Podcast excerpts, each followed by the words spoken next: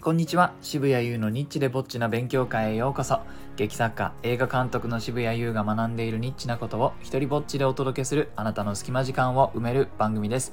え今日はですね執筆のハードルを下げる方法とその他のテクニックを紹介というね、えー、まあまさに僕が今ちょっとまた新作を書こうとしてまして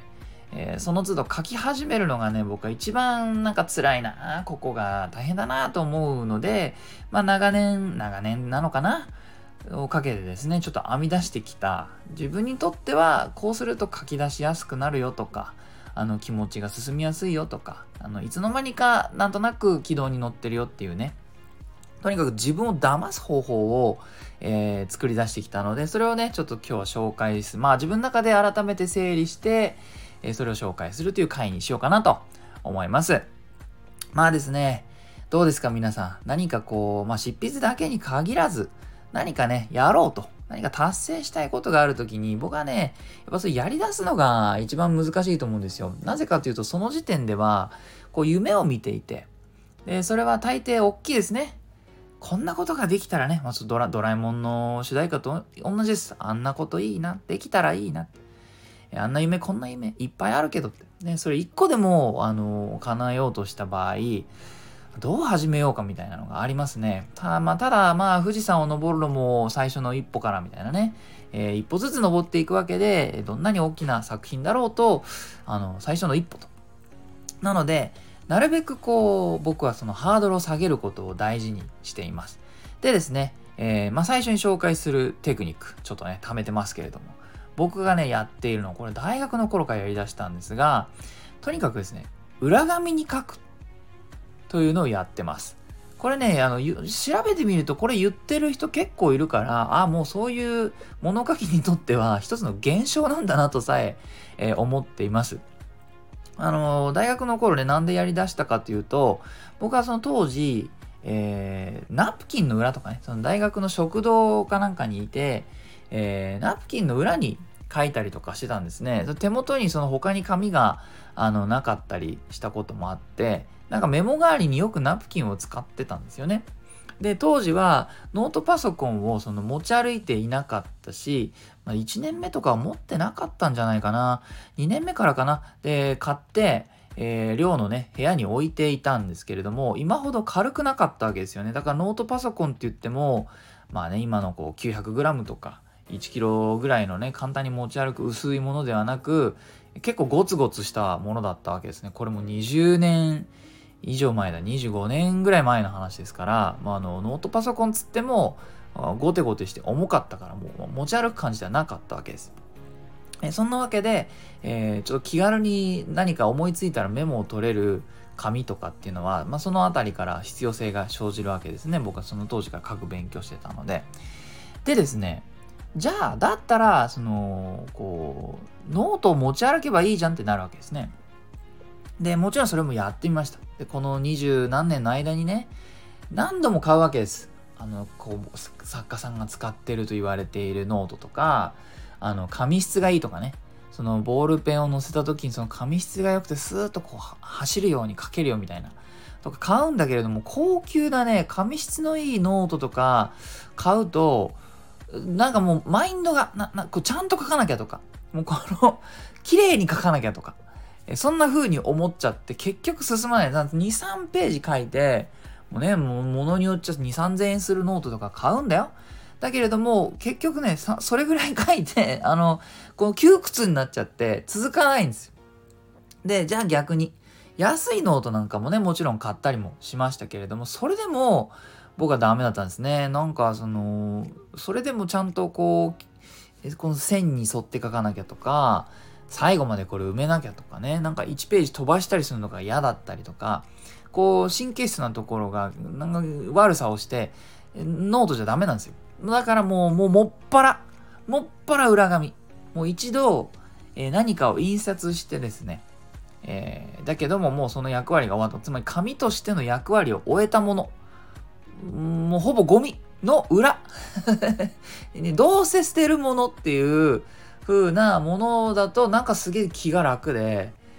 ゴミの裏に書くんだったら何書いたっていいじゃんっていうふうに自分がその思えるわけですね。その許可を与えてくれる、そのものが。ね、裏だからこそ自由、ね、裏紙。そこはもう発想のそよ風が吹く草原ですよ。ね、裏紙。そこは可能性が飛び交う無限の空。ね、裏紙。そこは心の奥底に潜れる深海。それぐらいの自由度をね、僕は裏紙に感じるわけです。で、プロセスとしては、この最近もですね、今取り組んでいる、えー、次回作、舞台の台本今書いてるんですけれども、これもね、近々ラジオでいつやるよとか発表させてくださいね。えー、これもですね、この裏紙でもう何十枚というふうに書くんですね。で、えー、そろそろ、そろそろパソコンで書きたいって気持ちがこう湧いてくるまで、これを書き溜めます。僕は。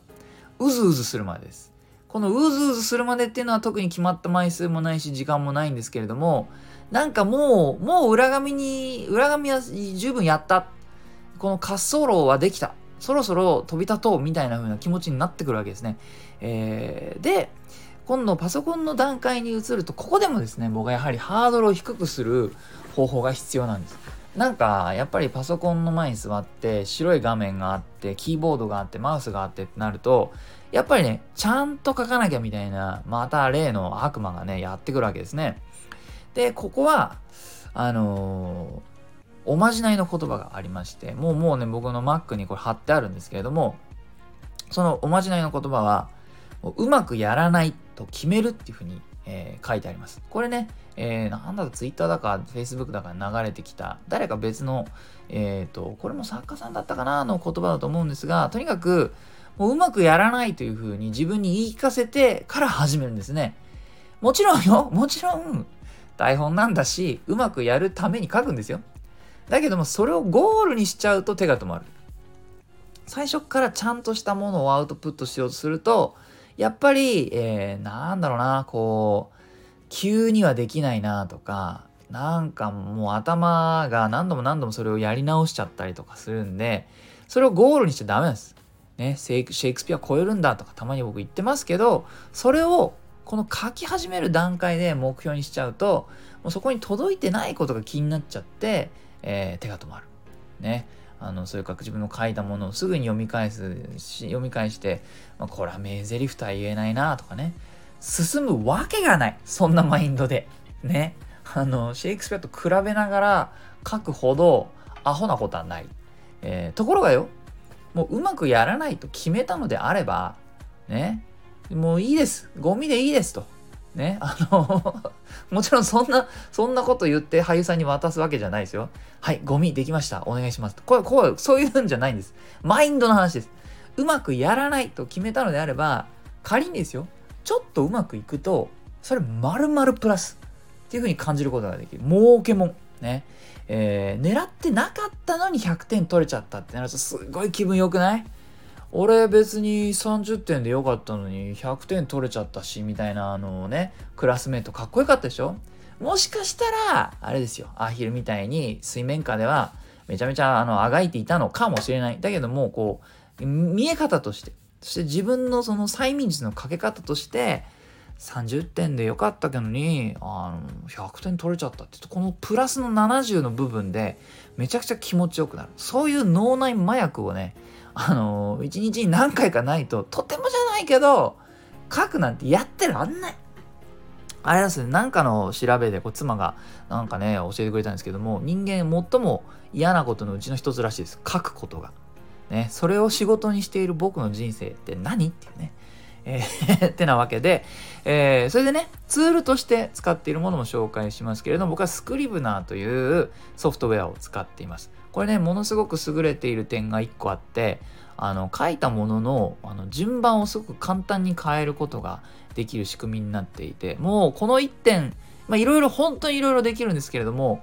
あの、多くの人はこの機能だけ使っているというふうに言われていて、えスクリブナーを開発した人も、さえもそういうふうに言ってます。これは、これだけでもいいから、あの、役に立つよ。この順番を変える機能のためだけに使っている人は9割かもしれない。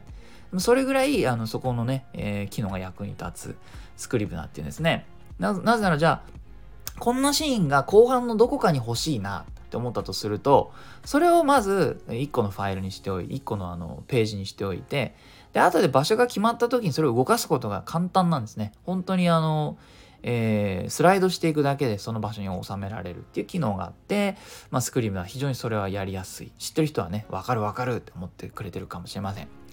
えー、そして最後に僕があのやることは特に書き始めのその気合を入れなきゃいけない時。ね、あのハードルは低くするんですけれどもやっぱり向かう時に自分をそのやっぱ騙す方法の一つとして僕はあのなんかお気に入りの服とかを着ますね、